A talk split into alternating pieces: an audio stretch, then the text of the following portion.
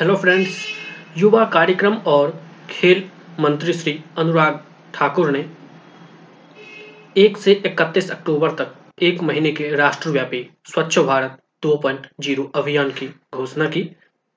जागरूकता बढ़ाने, लोगों को संगठित करने और भारत को स्वच्छता बनाने में उनकी भागीदारी सुनिश्चित करने के उद्देश्य से 1 अक्टूबर को प्रयागराज से स्वच्छ भारत 2.0 की शुरुआत की जाएगी।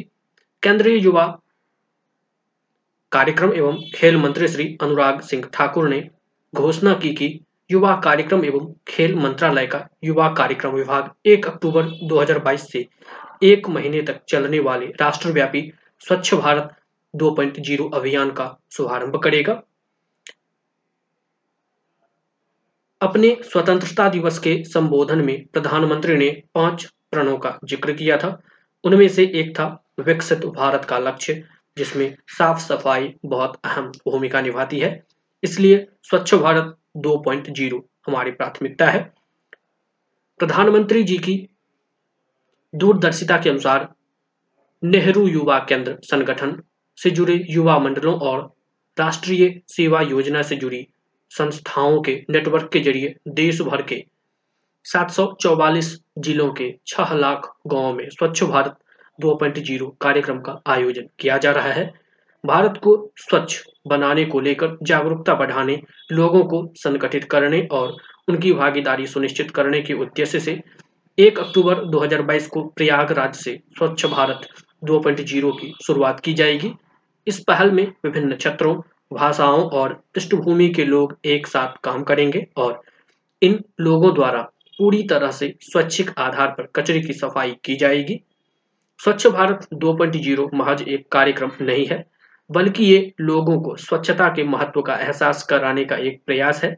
ये देश के हैप्पीनेस इंडेक्स में भी अपना योगदान देगा। युवा कार्यक्रम विभाग इस अभियान को देश में लोगों द्वारा चलाए जा रहे सबसे बड़े स्वच्छता अभियान में तब्दील करने की कोशिश कर रहा है। पिछले साल 75 लाख किलो प्लास्टिक कचरे के निस्तारण का लक्ष्य न सिर्फ़ हासिल किया गया, बल्कि उससे भी ज़्यादा का निस्तारण किया गया।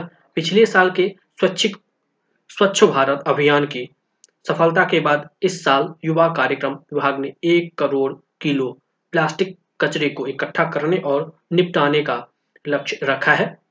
सभी लोगों से स्वच्छ भारत 2.0 अभियान में भाग लेने और एक दूसरे को जिम्मेदार नागरिक के तौर पर प्रेरित करने की अपील की है। स्वच्छ भारत कार्यक्रम का उद्देश्य 1 अक्टूबर से 31 अक्टूबर 2022 तक देश के सभी जिलों में सार्वजनिक स्थानों व घरों की सफ़ाई का आयोजन करना है और जागरूकता पैदा करने के लिए समाज के सभी वर्गों, पी आर आई, गैर सरकारी संगठनों सहित सरकारी संगठनों को शामिल करना है। साथ ही इसका उद्देश्य नागरिकों में अपने आसपास की जगहों को साफ़ और कचरा मुक्त रखने को लेकर गर्व की भावना भरना है। इसके साथ से अभियान स्वच्छ काला अमृत काल का मंत्र भी देगा और जन भागीदारी के माध्यम से इस कार्यक्रम को एक जन आंदोलन में तब्दील कर देगा।